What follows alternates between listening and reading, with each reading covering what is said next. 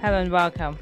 This is Panorama on Punch Newspapers, where we get you and I talking. I'm Oladuni Afolabi. So on Panorama today, what are we talking about? When marriage gets tiring, what do you do? So it was on the socials a few days ago when Julius Agu, veteran comedian and joke expert, did disclose that his marriage had hit the rocks because his wife said she was tired. Of course, some people were surprised. Eh, back and forth, people giving diverse opinion. Uh, but summary is he says is thankful to God.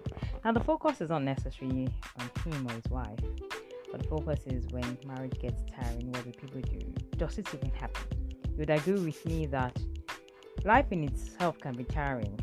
So because life has its ups and downs, downs, there are days when you're happy, you, there are days when you have low moments, but we wade it through somehow just to ensure that we keep living and hoping for the brighter side of living all the time. And it therefore means that marriage may not be an exception.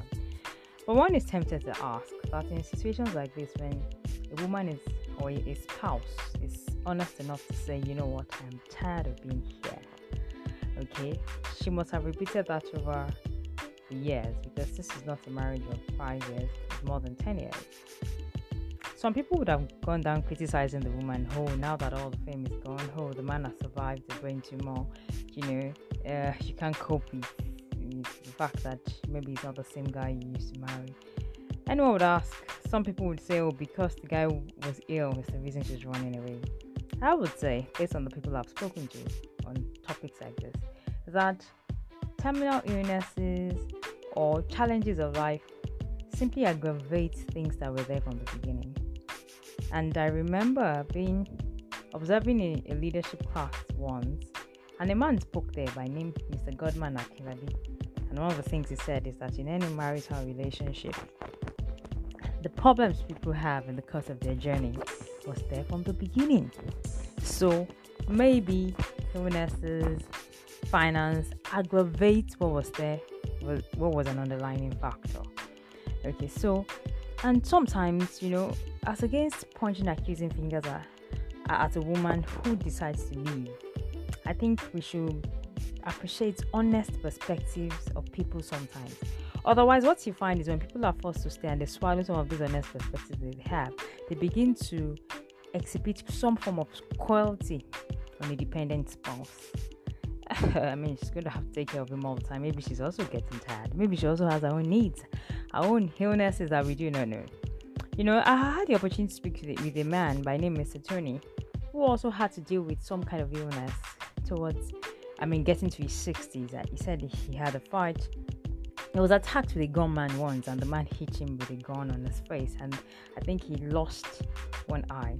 And he said in the course of this challenge, he experienced acute cruelty from his wife. And he said he almost ran away. And I asked him, Mr. Tony, are you going to tell me that this is this challenge you dealt with during the process when you had to go through the surgeries you had on your eye that caused this, or it was there from the beginning? Said, Can I be honest? My wife and I had our problems from the beginning. And then I went back to the same conclusion that issues in life aggravate what was there from the beginning. He in fact, our marriage was so bad years ago that we practically treaded on eggshells around each other. We barely spoke to each other we fought practically all the time. Even though she was three years older than I am, I always had to tell her because I'm in my sixties now that you know what, I'm your husband. okay, so as we draw this conversation to a close, I had your opportunity to speak with two veteran women. And one who's 45 years in marriage and counting says, No man will give you all the joys you want. You just have to make the best of living yourself. Find what you love to do, get a friend, look for things that catch your attention, and the world be a better place for both of you.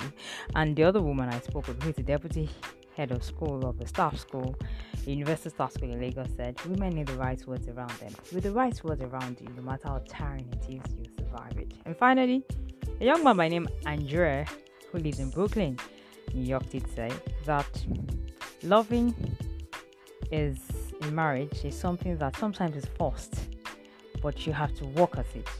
And it says, because diamonds are, diamonds out of pressure. When you put a bit of pressure in your marriage, you can get diamonds out of it. I just tried to summarize it in my words. This is Panorama where we get you and I talking. Do you know anyone who went through a tiring marriage at some time? How did they fare?